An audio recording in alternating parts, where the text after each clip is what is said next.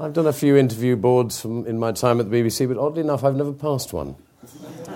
Um, unlike my friend Douglas Adams, who uh, spent the whole of his interview rummaging in, in the bag that he'd brought with him.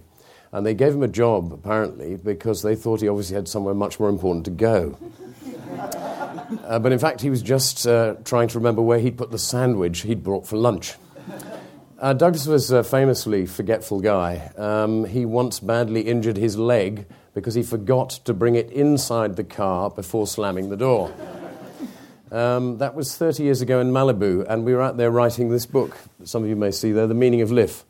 And it's a very simple idea. It's a dictionary of things there should be words for but aren't.